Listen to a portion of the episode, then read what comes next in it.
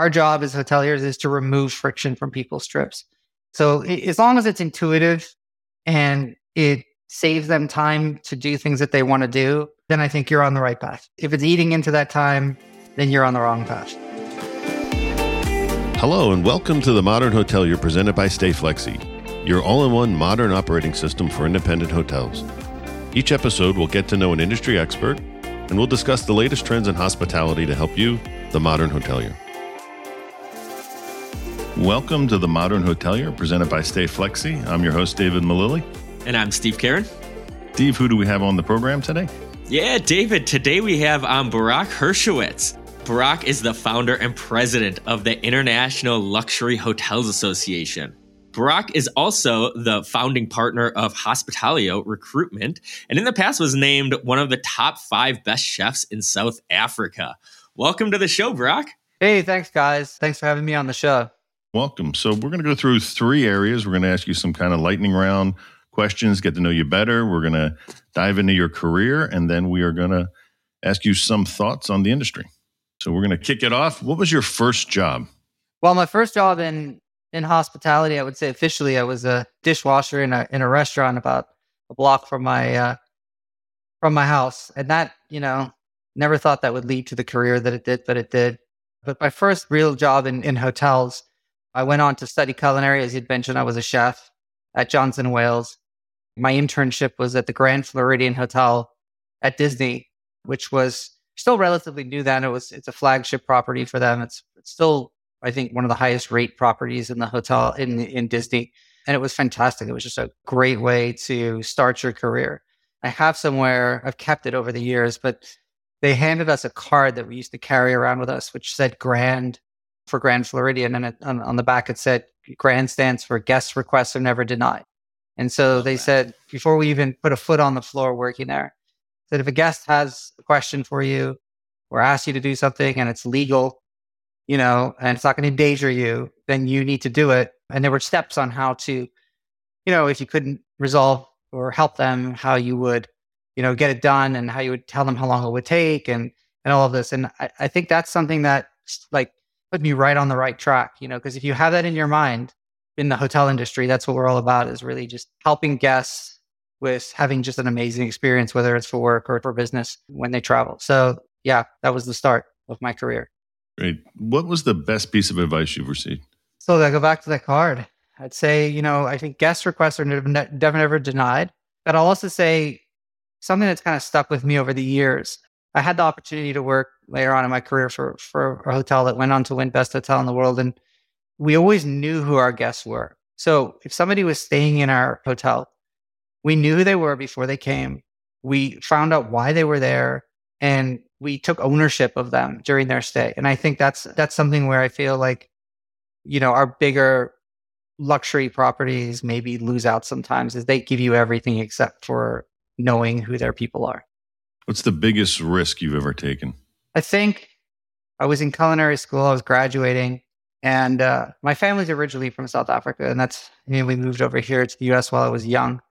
And the chairman, the late Billy Gallagher, he was president of the World Association of Cook Societies, which is all the chefs associations in the world, kind of oversees all of them. And he was uh, from South Africa, and he came to Johnson Wales while I was a student there. And I, you know, had a chat to him about that. My family was from there, and he said, "Oh, come work for me." And so when I graduated, I said to my friends, I'm jumping on a plane and I'm going to South Africa to work. And I, that was probably the biggest risk that I've ever done. But yeah, I think it's those kind of risks that really help you in the industry. Definitely. Name a person, dead or alive, you'd like to take to lunch, and where would you take them? Yeah, I'd like to take Ian Schrager. He's still alive, I hope. I feel like a lot of why my organization exists is because of all the change that happened in our industry. And I think talking about luxury hotels and how they've changed from everything kind of looking very similar, that sort of classic luxury feel to just in a million different directions. In fact, at our conference coming up, we have a new brand that's being launched by Steve Wozniak, who's co-founder of Apple which is Atari Hotels, which is the first luxury gaming hotels. And we have, like, as I mentioned at Disney now, you have one of the highest rate hotels in the world is a Star Wars hotel, right? Our industry's gone in so many different directions. I think that Ian Schrager was probably one of the most influential people behind that. when he created what we call today the boutique brand, the boutique hotel with Delano and Mondrian and all of those back with Morgan's. I think he changed our industry forever and in a good way. Definitely agree. Where would I take him for lunch? That would be a tricky one with Ian. Yeah. Probably to the, uh, I believe he was involved with the edition in New York. So I'd, I'd, I'd, like to catch him on his own home turf and, and have lunch with him there. That's great. Uh, what, and is there any regrets that you have?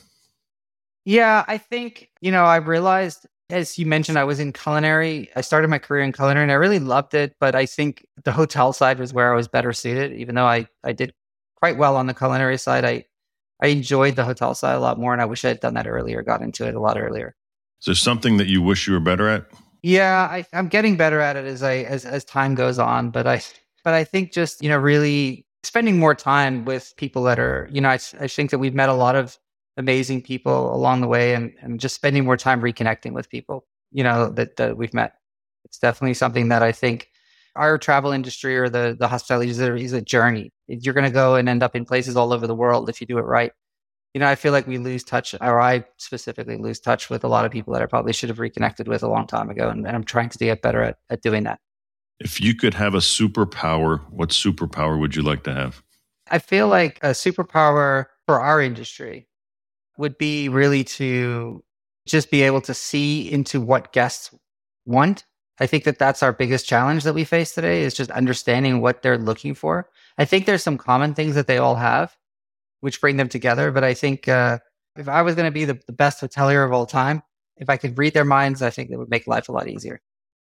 Hello, my name is Steve Karen, Director of Sales at StayFlexi and the co-host of The Modern Hotelier. StayFlexi is a modern all-in-one system for hotels and vacation rentals. It's a built-in channel manager, PMS, booking engine, POS, revenue manager, and a magic link where your guests will receive a text message or email that has a link that's live throughout the whole stay. So your guests will be able to check in, add any products or experiences onto their stay while they're in-house, and then use that link to also check out. StayFlexi is built to be flexible to accommodate the modern guest while also being easy to use so any hotelier can pick it up quickly. Shoot me an email at steve.karen at stayflexi.com or message me on LinkedIn to learn more or set up a demo. Thanks so much and enjoy this episode of The Modern Hotelier.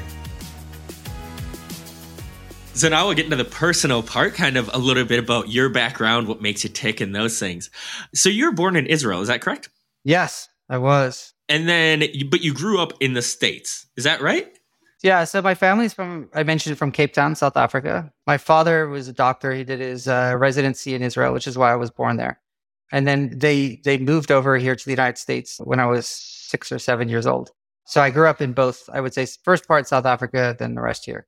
How did that shape you kind of as as far as who you are today? Obviously it impacted your professional journey but you know as far as who you are today how did that affect you yeah, I think it just opened my eyes to that there's a world and things are done differently in different places and some places do things better than other places. And you know we can learn a lot just from really just I, I think our industry if there's anything that we have that really prepared us for globalization is we were already the global business before we even started. So you you went to johnson and wales. What kind of led you to go there? Uh, the food scene in minnesota. So i ended up uh, studying for 1991, so 1980, 89. Didn't know what I wanted to do. I told you I'd worked in a restaurant for most of my high school in New York, and which is where I went to high school. And then I went out. I got into college out in Minnesota. I was studying there for two years, and uh, I was doing hospitality. And so, the food scene in 1989 in Minnesota was rough. Things have changed a lot over the last however many years, and so one part of our training was uh, culinary, right? Uh, it was cooking. And so I picked up a knife and I started cooking. And the person who was the dean looked at me and said, You're in the wrong program, kid. This is not like, uh, this is not New York cooking here. And I said, I know. And he said, You should go to culinary school. And actually, it's an interesting thing because I hadn't really thought about it. Now is the time that culinary schools are really starting to take off, right? And Johnson and Wales was one of only two schools really that had a degree at the time, which was the CIA and Johnson and Wales. And Johnson Wales had a four year degree before. So this is before the CIA got their four year four year degree. So I already had two years of credits, and I said, "Well, I'm going to go to the one where I can get a bachelor's instead of." But yeah, that's how I ended up there. And um, yeah, it was a great school. But times have changed. I mean, if you look at it now, you know they just closed Miami and Denver campuses, two of their four campuses, and you know it's it's a very different time to back then when I think everything was just starting to take off. And you're a you're a juggler, correct? Yeah. And you're you're currently training for the Chicago Marathon, is that right? Yeah. So actually, I ran Chicago. You ran Chicago. Okay. I juggled London Marathon on October 2nd. I juggled the Chicago Marathon on October 9th. Uh, I should mention that my father's quite famous at this, and so he juggled those as well. So tell people that aren't familiar with it. What do you do? You're, you're juggling while running a marathon, right? Exactly. Yeah. So we run and we juggle.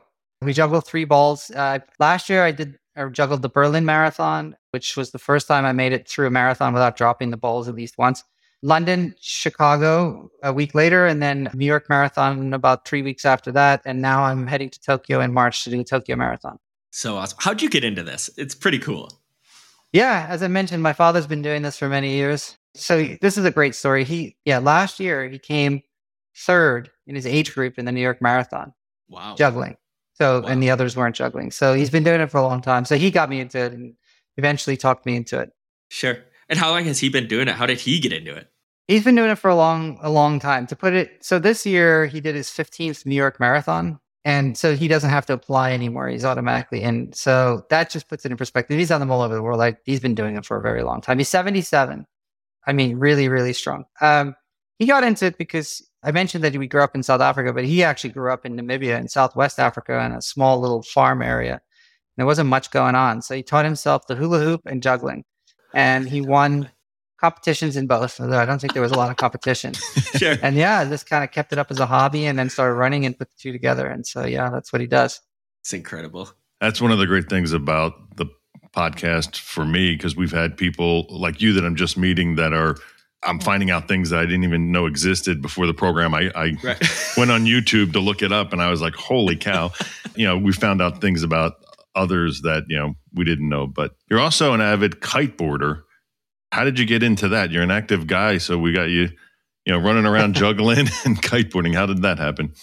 Yeah. So I went back to South Africa, as I mentioned, and I kind of surfing was a thing I've done for most of my life. And Cape Town is very famous for kiteboarding. It's probably, I'd say, one of the most popular places in the world for it. And so started doing it there. And it's such a great sport to do while you travel. And it's funny, I meet so many people in the hospitality industry, like that work at different resorts around the world on islands, and they're all kite kite surfers because it's Really? just like a very yeah, it's a great sport to take with you when you go to different places. So yeah, have fun with that. So you just pack the board and the parachute? Is that all you bring? Yeah, so I've actually switched to a surfboard, so I don't use the small board anymore. Um, so I usually just take a surfboard bag and I stuff everything in there, and off we go. Yeah, yeah, it's great, perfect for work because you know traveling to all these hotels, a lot of them are in really good kite surfing spots. So if I know it's going to be a good kite spot, then I I bring it, bring stuff with. All right. David, when we're in a good kite surfing spot, me and you are going to Yeah. go. Let's do it. Hopefully that, that might be the end of the modern hotel, but we'll see. Yeah. Well, they do So- say that kiting is the new golf, so you know it's Oh, very really? Yeah, no, they they have a there's because San San Francisco has very good kite surfing in the bay there, and so a lot of the tech people have meetings, and there's a lot of startups have um, Yeah. kind of tech kite conferences. So it's yeah, it's it's it's fun if you live somewhere where you can do it. Sure, sure. We'll have to check it out. That's awesome. So, so now we'll get into more of your career and kind of what brought you to IHLA. So you started, like you said, working in the kitchens in New York when you were 16. After you graduated Johnson and Wales, you said you moved to South Africa. You know, you mentioned that this was kind of the biggest, one of the biggest gambles of your career. Why was that? What kind of what was going through your head when you were making this decision to move to Africa? you know, it was a combination of me being from there, I think, and then also just having met somebody who's, I think, at the top. You know, back then in the world of chefing, Billy Gallagher was just, you know, he was at the top of all the world associations. That's why Johnson, he was, so Johnson Wales actually brought him out to give him an honorary award and all this. And when he said, come work for me, I was like, you can't turn this down. So I have to say, like, I think a lot of our industry is you know has been affected by just how the internet and everything works and there's pluses and there's minuses and i think i almost feel a little bit nostalgic when looking back at brochure traveling i had this brochure that's all i had of like where i was going to you know and so you know you go and you're like you're sitting there on this flight and you've got this brochure and that was it that's what you had you know and so yeah, it was it was exciting. I think today we sometimes over research as travel. We just are so over research, or, or travelers are so over researched that when they go somewhere, it's hard to excite them, right? Because there's very little surprise left because they've they they know what dish they're ordering and what restaurant that they need to go to at what time of the day and and that's all well and good, but it does take a little bit of the magic out that used to come when you got to your brochure and you hoped it lined up with the hotel. it was a big thing back then. Yeah, it's it's yeah. a great point. I, it's funny because I always get, you know, whenever I go somewhere for dinner, I don't look at the menu because I, I don't want to lose that effect of get, getting to the restaurant and, and just seeing it for the first time. And I know a lot of people are like, oh, here's the menu. We're going here. Let's go check it out. And I'm like, I, I don't want to check it out. I know I'm going to the restaurant. Let me get there and be surprised and, and find out what's on the menu when I get there. Exactly, exactly. And I think that's a lot of our challenges today are, around that specific issue. Absolutely. And in 2003, you were voted as one of the top chefs in South South Africa. What inspired your food and what do you think really made you stand out as one of the top chefs? I think that a lot of it's just timing. I left New York. I went back to New York and then I went I went to South Africa. I went back. I worked for a little bit, did a short stint in the kitchen helping out uh, Rocco DiSpirito at Union Pacific around 2000, I want to say it was 2001, just before he made his TV show. And, you know, kind of saw what was going on. And a lot of the chefs were, you know, Bobby Flay and uh, these chefs were, were like taking regional cuisines and adapting them to more upscale, right? So it was always kind of fine dining prior to that was typically like European. It was a very French or, you know, German, it was just done a certain way, right? Everything was done this way. This is the way you make it.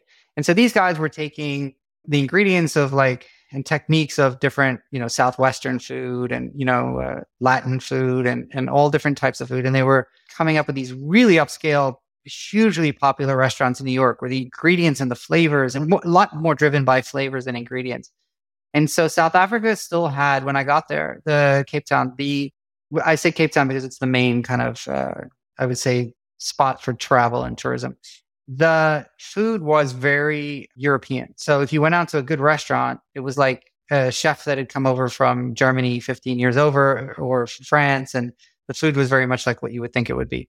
And so I saw the opportunity when I came back from that trip to kind of take some of the things that I learned over there and use South African, because South Africa is a big melting pot of different cultures there, right? You've got the African cuisine and different kinds, and then you have Malaysian cuisine from the people that settled from Malaysia. You have a very large Indian community in Durban. There's a lot of different things going. The Dutch, the British. It's a lot of different flavors. Even some Greek from the sailors that came through.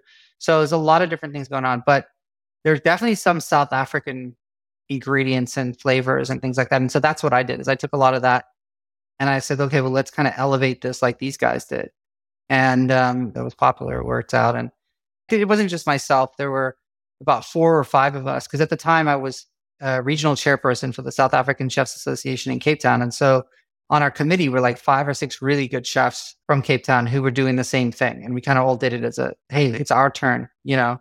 And then uh, you know that that worked out great, and and we had a big you know positive feedback on that. So I feel like we helped do something there as well. What pulled you to the hotel side of things? you know, I go back to that grand card that I had on my first day, like in a hotel. I just loved the hotel industry. And so I went from restaurants to hotels.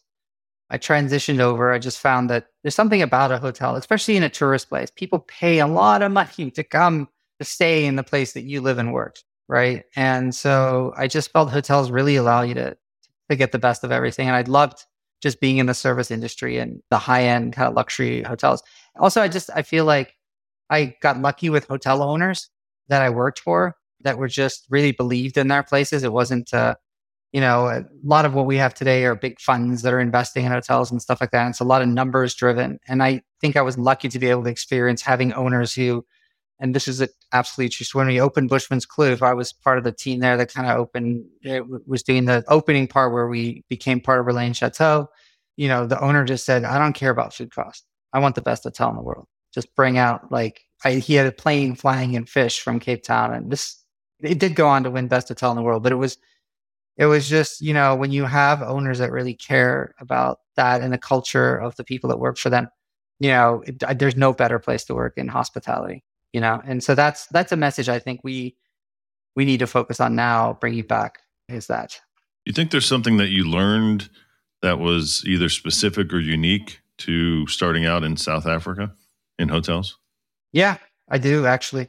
I think it's one of the reasons where I am today. I've I've been able to kind of jump in because I think a lot of what I know from the hotel industry or just from people that that I've been able to put together in the association over the years and through through hospitality. But having worked in South Africa, there was a time in that period that I was there that I think South Africa was going through this golden hotel era where we set the examples for the rest of the world. I think hotels like Singita, which won best hotel in the world three times, and Cape Grace went on to win best hotel in the world. I was at the opening of that hotel. These hotels in South Africa, there's a culture of really like knowing who your guests are and taking care of them and really just the whole building an experience around who they are and what they want that they don't do anywhere or they, they do it in other parts of the world, but I don't think anyone does it better than South Africa, which is why when you go back and you look at those, especially those years where South Africa was really coming back on now, it's not that long ago. They're still winning a lot of awards, but you'll see that there's probably more winners of best hotel in the world in that country. And anyone that travels there will tell you it's one of the best hospitality experiences they've ever had. And then in 2004, you founded Hospitalio Recruitment. What made you get into the, to the recruitment side of things? Yeah, I started in Cape Town. I I think my wife, my wife and I, we had a our daughter, and so we were looking. She was in the fashion industry. She was at the time the fashion editor for the South African edition of In Style magazine, and so you know, there's two crazy careers, right? One hospitality where you're working nights and weekends and things like that, and she's working during the week, but she's working at five o'clock in the morning on photo shoots and things like that. And it was just, we thought, let's do something where we're already doing crazy stuff, crazy hours. Let's start a business. So we did. It was an opportunity. I I had been referring a lot of people that I knew in the industry for jobs, and so I gave it a shot, and uh, it was it was great. We're over 20 years old now, so very cool. And are there any candidates you specifically work well with? Any any anybody that might be listening, you know, might be looking for a job that might want to reach out to you? Yeah, you know, where recruitment agencies come in, I think it's it's also to tell people what they can't do because a lot of people come to a recruitment agency and say, "Hey, I'm looking for a job. Can you help me find a job?" And we actually get paid by the by the hotels, um, and they use us generally when they're or cruise lines. We work with cruise lines too, but we generally work with them when they're. A lot of them will have in-house teams and they can recruit. They have a, they have a lot of tools that we have so they really come to us when a position is very important. They need something very specific. They're get, they're stuck on a position, and that's where they come to us. So even the biggest, some of our biggest clients have massive in-house recruiting teams. They fill most of their positions themselves. They come to us just for positions that are really key. So why that's important is because if you're looking for a job and you come to a recruitment agency, we aren't able to take you and put you into a job. We're actually out there looking for specific people for specific, specific things. So you're still better off usually trying to apply for jobs directly unless you see that the agency has a job. But it's also good to list yourself with us. And if something does come in, then we can always say, hey, yeah, something's come up. So we tend to work better for people that are currently employed and not actively looking because it's all about timing. Yeah. And in 2008, you organically started IHLA. How did that happen? Yeah. Started with something called Luxury Hoteliers. So back in, uh, this is really like, you know, go back to Ian Schrager, right? So let's say late 90s, like late 80s through the 90s, the boutique sort of brand, you know, uh, W and all of these brands were starting to like kind of come up, but they weren't where they were. And then all of a sudden everything exploded. And at the same time, globalization was really taking off. So people were, most of the people who were making decisions in the hotel industry. And when I say decisions, I'm talking about people that were either owners representatives or they were, you know, senior management in hotel companies. They came from the same background. We all came from this, like, went to hotel school, worked in these uh, really upscale hotels, but we only knew one way it was done, right? Which is, I would call it the European way because that's kind of where it all started, the old Caesar Ritz way of doing stuff, right? And so everything looked one way. And then all of a sudden it went in a million different directions. And so the people who are in the industry or worked with the industry, they were all asking questions because they didn't have answers to them. And they were things like around technology. I mean, think about this. when we started this, most hotels didn't have an IT manager. Wow. You know, so we started as a forum. Luxury Hoteliers was on. Uh, I don't know if you remember forums. Mhm. You've been around for a while. Absolutely. But- it's still yeah. around on LinkedIn, isn't it? The original, yeah, the yeah. original Yeah, yeah. forum. Yeah, yeah, no, no. So, so we moved it on. So we started as an, an actual forum, like you know, an online forum, and then we moved it to LinkedIn. With LinkedIn was just starting out then, and so now we still have. We're lucky to have got involved early, and so eight of the top ten groups in hospitality on LinkedIn are run by our association. But that's kind of how it went. It progressed, and people were joining, and the next thing you had hundred thousand people that were joining, and they were saying, you know, they were all asking similar questions, and what we realized was that and we ran a poll because we were trying to decide what to do with this large audience. And so we asked for suggestions, and people said, well, you should. The, the biggest thing that came back was you should start a luxury hotel association. So we asked a couple of questions. One of them was, are there any other luxury hotel associations out there? And there wasn't. The only ones that are out there are B2C, you know, like leading hotels of the world and stuff like that for marketing, but not really a B2B association. The other thing was we asked people, you know, is there a need for it? And so every country has a hotel association, and we've got great relationships with all of them. But their focus is has always been more on like the whole industry as a whole. They include limited service. They do a lot of educational stuff at the early levels, right? The problem for our people where they're now at the top of their career and they need to know should I be investing for these owners in sustainability? Should I be investing in what brands? Because we only had a few brands. Now we have 150 brands to choose from. You know, all these kind of questions along the way. I mean, I I can remember when we were still arguing, not arguing, we were still the discussion of the day and, and when we first started out was like, should we be charging for Wi-Fi? You know? Remember that? Those are the kind of conversations that have gone on over the years. I love looking back and seeing, oh, but that's how we got started. And it just, it really was organic in that I remember thinking like, oh my God, how's this going to work? And so many people along the way stepped in, you know, amazing people right at the beginning and, and still to this day. But, you know, I, some of the people that got involved, Allison Sitch, who was head of public relations for Ritz Carlton globally, and uh, Matthew Evans, who's uh, chairman of Evans Communication. They're the, the guys that came up with the Centurion card for American Express, and Ted Teng, who was president of Leading Hotels. You know, all these kind of really amazing people stepped out of the work work and a lot more. I know there's so many people I should be mentioning, but they all stepped out and just said, "Hey, let's do this," you know. And so they've been involved since the beginning. That's great. So IHLA has grown a lot. What makes it different from other organizations? Maybe not just luxury, but other organizations in general, or maybe just specifically luxury. I think one of the keys to our success was we were built backwards. So I had a conversation with one of the senior people at American Hotel and Lodging Association when I was first starting out, just asking them for advice. And they said, you know, one of the things that's happening is that associations, you know, it's like the hospitality industry, the internet has changed the way things are done, right? And so the same thing happened with associations is that associations before the internet really were me- like hands-on face-to-face member driven with like maybe a magazine that went out and that and that's how you stayed on top of stuff right? But then when the internet started putting everything out there you know associations kind of really started looking at things differently. So instead of looking at like our members we were looking more at our audience right? So we had an audience that had to start an association. So they were trying to get our direction and we were trying to get their direction. So it's really interesting. I think that was the one thing that helped us more is we started with a very large audience. I mean, in fact, think about this when we launched the association and to officially the association registered as a nonprofit here in the US and launched it. When we put the logo onto our groups at that time, 120,000 people in 60 different countries suddenly had an ILHA logo on their LinkedIn profile. So that's always been our strength is just this massive audience of people that can get involved in the conversation. And so I think the reason for that, I think the reason that we still run LinkedIn's biggest overall, there's 7,000 hospitality groups on LinkedIn and the largest is ours. And the reason is because luxury kind of leads hospitality. If I was selling cars, let's say I was a Ford dealer, I would still follow Ferrari, right? So I think that luxury is, is where a lot of just the nature of luxury hotels, each being slightly different from each other, allow a lot more innovation and things to happen in luxury. There's a bigger budget for things and things like that. So I think people in the hospitality industry have followed luxury segment, even if they weren't necessarily in the luxury segment.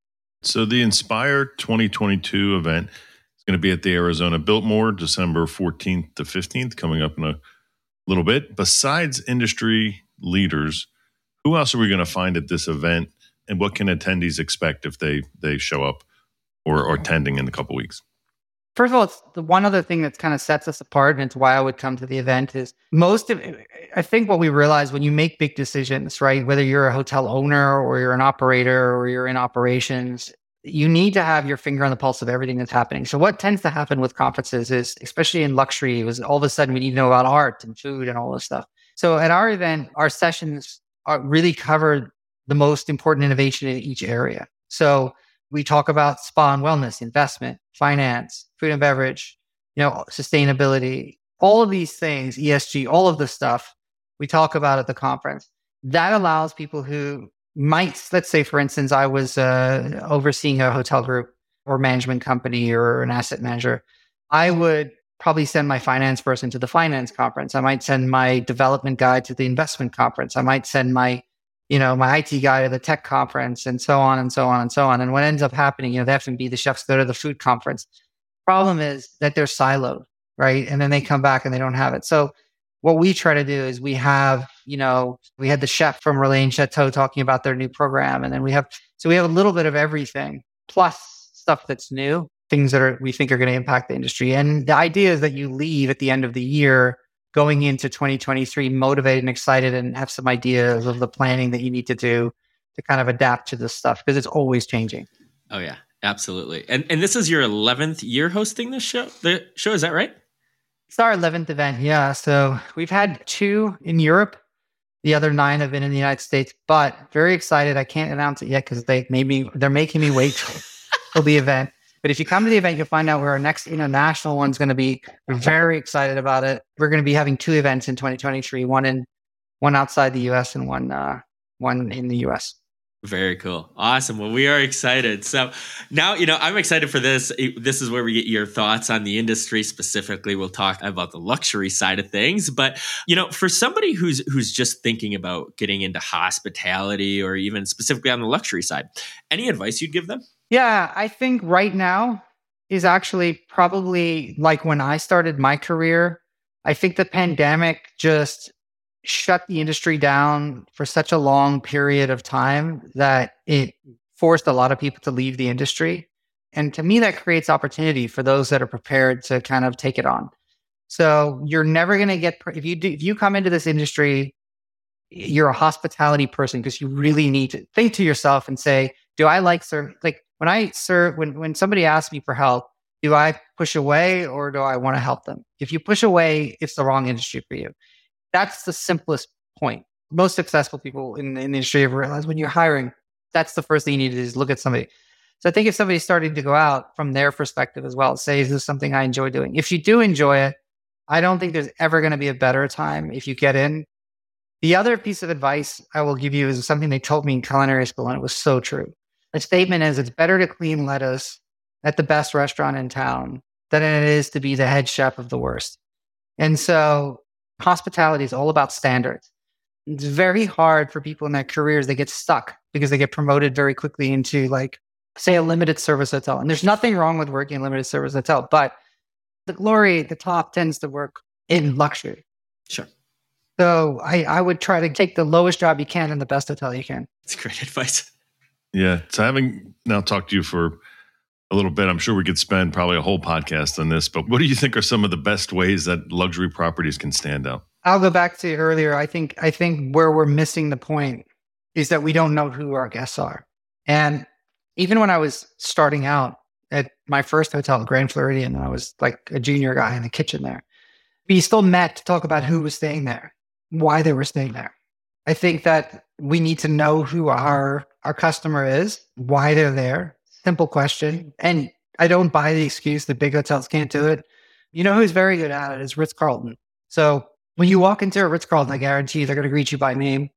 They're going to ask you questions that are personal or you know about you, and they're gonna they're gonna get to know who the people are and why they're there. And I think that I'm still surprised by some of the hotels that I've stayed at more than once that are considered ultra luxury, best in this gateway city, you know, top city. And I'll check in and they're asking me who I am. And I'm, you know, and it, it, it just, it's like you need to figure out the system on how to to know who they are. And people want to be recognized. They're spending a lot of money in your hotel. I don't think that a card in the room or their name on the TV is, is enough. Not in those kind of hotels. I've mentioned the Cape Grace earlier. I was there at the opening. It won best hotel in the world. And if you look at the hotel you've been in there, I don't think it's the most, it's a great hotel. Don't get me wrong, but I don't think that there's anything in there from a physical perspective that any other, you know, decent hotel has. What makes their hotel special and why people keep going back there is the service and the experience that they offer. The programming is another big thing that is in hotels now. You know, they have a lot of programming going on. But just to give you an idea, this is going back I mean, I can tell you stuff that people are talking about now is cutting edge, and I can tell you they were doing it in South Africa 20 years ago. One example is at the Cape Grace, when you checked in, they would come over. They didn't have an iPad, but they had a somebody would greet you and check you in, not at the front desk, but would take you to a lounge, offer you a drink, and then check you in, sitting down with you, right? Now, if you go to the Park Hyatt in New York, somebody greets you with an iPad and checks you in before you go to the desk. It's something that's been done. You can use technology or you can do it the old fashioned way, the way we did it but it's just you feel special. This is a top hotel and and they can do it. It's a big they're big hotels. So, you know, I, I feel like that sort of customer service and just getting to know who people are and why they're there is something that lacks in some of our top luxury properties. We have everything else. They spend tons of money on technology and you know all those things. I was in New York a couple months ago, and um, my friend Anthony Melchiorri said we got to go to the the Ritz Carlton. They just opened uh, the Nomad hotel on a street. Doesn't look like a Ritz Carlton should be there, but you're 100% right. From the time we walked in, he had made a reservation. They walked you from the desk to the greeter at the elevators. As soon as you got off the elevator, there was somebody there greeting you. They knew who we were. The waitress at the rooftop, she had two weeks training. I would guarantee you most hotels servers don't get two hours of training. They just, you know, have a resume or they've come from some other job. So it's it's you need a system so that everyone knows what's happening, right? I think that's also the key is that everyone that works in the property. Disney, going back to those days, you had to spend a week training. Didn't matter what you did. You weren't allowed to put foot on property until you had a week of training. So it's very important. I think where a lot of the, the kind of negative stuff started happening was after 2008, the last sort of downturn, the recession there was a lot of um, investment from a lot, a lot, of equity stepped in and started buying places in luxury. And then it became numbers driven. And so in the past, when somebody owned a hotel or bought a hotel or built a hotel, a lot of it was was around like I'm, we're building this forever, right? And own or planning on owning it for a long time. And I think when equity came in, there's a lot of uh, all my equity guys are going to be yelling at me, but that's just I think it's important. Ted Teng, yeah. this by the way was something that Ted Teng brought up to me just a couple of weeks ago. Same thing about you know their time span. They buy a hotel, they flip it, and so there's not as much. It's more of an an a physical asset with a cost attached to it, and not so much a place to work. And I think we we're going to have a lot of problems in luxury if we don't get over that hurdle. And you brought this up a little bit earlier about using an iPad to check guests in instead of having them go to the front desk. How can luxury hotels implement different types of technology to increase that guest experience and, you know, hopefully help bring in more revenue? Yeah. I think that technology is a great thing. It can, it can be your best friend and your worst enemy. There's yep. only one thing you need right. to think about. There's a simple question that you need to ask yourself. I mentioned earlier that everybody, luxury guests all want different stuff, but they all want but they all have one thing in common. That one thing is their time. Thank you, Allison Sitch from from Ritz Carlton for helping me see this.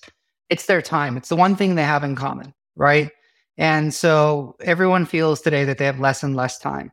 And so when somebody comes and they stays at your property, there are things that they they want to do and there's things that they don't want to do. So what you need to do, your job as a hotelier, is to try and increase the amount of time that they spend doing what they want to do and decreasing the amount of time that they don't do what they want to do. No one wants to stay in line at a front desk, right? Everyone wants to lie at the pool. So right. when the one question you have to ask yourself is, is this going to allow the person to spend more time doing what they want to do? Or is it taking time away from what they want to do? That's the one question you should ask yourself. And then I think when we look at technology, we have to apply it like that. And we also have to remember everyone. I think the biggest challenge we have in hospitality is I'll give you the example of stayed in a amazing, you know, casino in Las Vegas and all the latest tech. They just kind of launched the room and it was amazing. It was wonderful.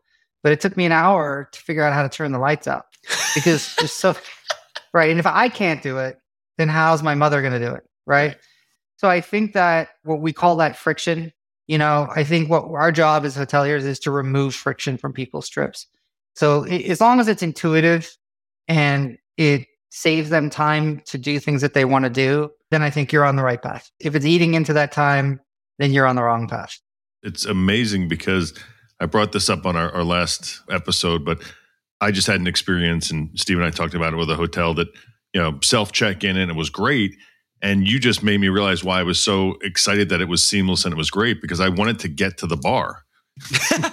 exactly. Yeah, exactly. I, did, I didn't want. I didn't want to be at the desk. I just had a long flight. I was going from you know Phoenix to to London. You know, I took the Heathrow Express. You know, took took a taxi, and I just wanted to get to the bar and have a drink. And that was you. You hit it. That was perfect. It was just about my time. That's where I wanted to spend my time.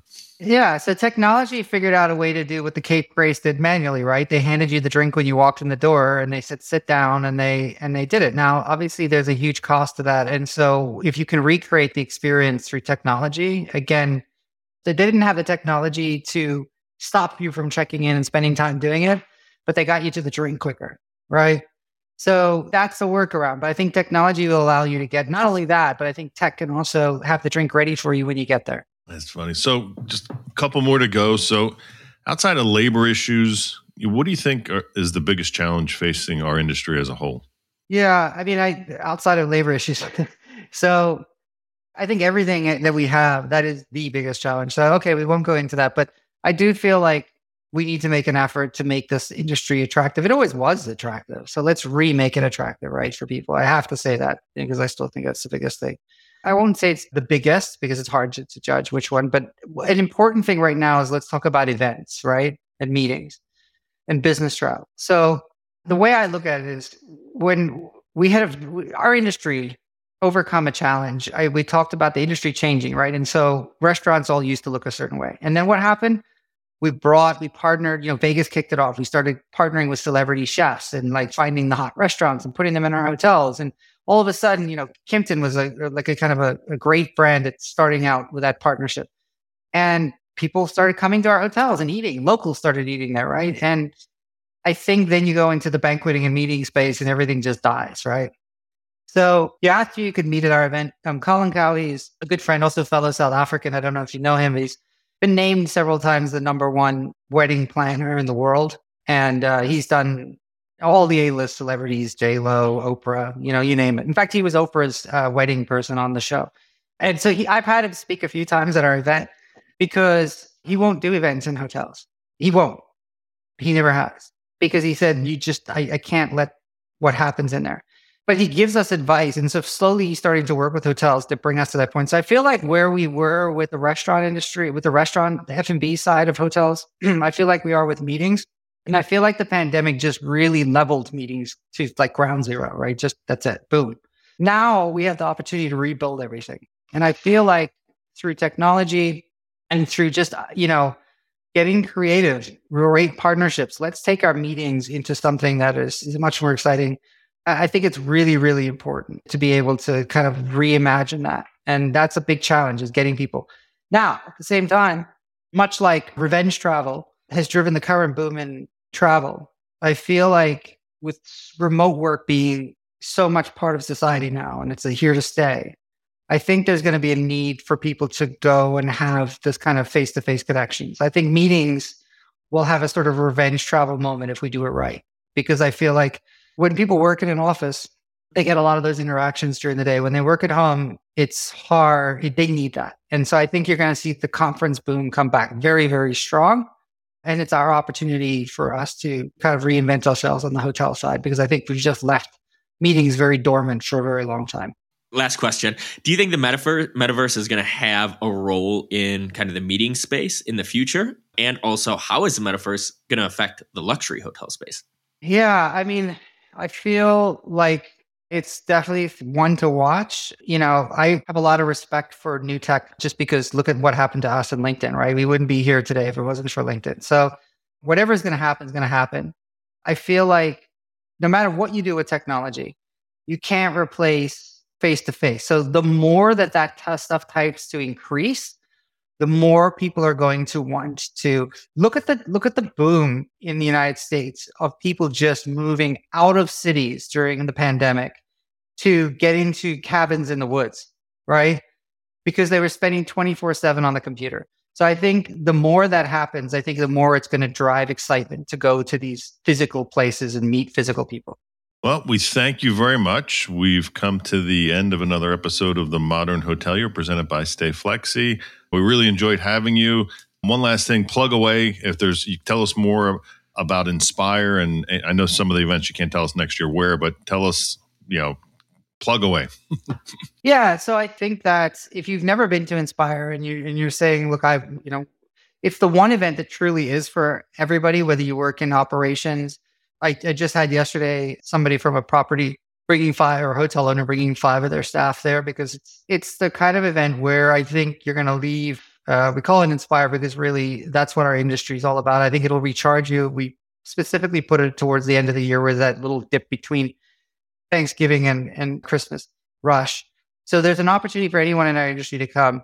But I think the biggest thing you're going to make there is connections. I mean, I think the content is amazing. You can just go online and see the agenda and who we have, and it's always going to leave you really feeling passionate for the industry and what's happening. But I think the people you meet there, it's the it's the one event where, you know, I'll give you. It's very hard to meet hotel owners, uh, the people who are let's call it the asset managers of our industry, and those guys because they go to investment conferences and they hide away. They're all admitted. In fact, Alex Sonia, who runs our European chapter and is going to be putting on our event for us, and he does Europe and Middle East. He's one of the biggest asset managers in the world. He used to be the asset manager for Kingdom Invest Hospitality Investments, the Saudi royal families, all their ho- hotels all over the world and stuff like that. These are very hard people to meet. The ones behind, you know, and the way our hotel industry runs now, you know, brands are brands, but the ownership is very, very different. And so these are the kind of people you can meet. I think it's the one chance where you get to really meet people in operations, people at corporate, people who all come together and just kind of talk about stuff. So that's to me the most exciting part of the event. Great. I'm excited. I'll, I'll, be there. I'm excited. Steven yeah, will be there. Me too. I'm excited too. I can't wait to talk. Now, I just want yeah. to say, but I've gone the past two years and I have had some of the best networking within the industry at these events. It's not like other events where people are in a hurry running to go to like, you know, booths or whatever, but everybody is there and open to having a conversation. And I have, you know, built great connections we've talked to on this show and, and other ones that, you know, are now friends just from going to those shows. So go awesome show. And I am excited to be there in a couple weeks. Yeah. Plus I can, I can, I can tell you no matter what, it can't be that bad because this hotel is beautiful oh. and you will have the best time ever chilling out. You know, weather's going to be amazing. So look forward to seeing you all there. Great. Well, thanks again for watching another episode of The Modern Hotelier presented by StayFlexi. Thank you. You made it to the end of The Modern Hotelier. Thanks for listening. Make sure to subscribe and follow wherever you listen to your podcast. The Modern Hotelier is produced by Make More Media and presented by StayFlexi. Stay Flexi is your modern operating system for independent hotels. If you're interested in learning more about StayFlexi, you can go to stayflexi.com or if you'd rather talk to me instead, feel free to shoot me a message on LinkedIn or email me at steve.karen at stayflexi.com. Thanks and have a great day.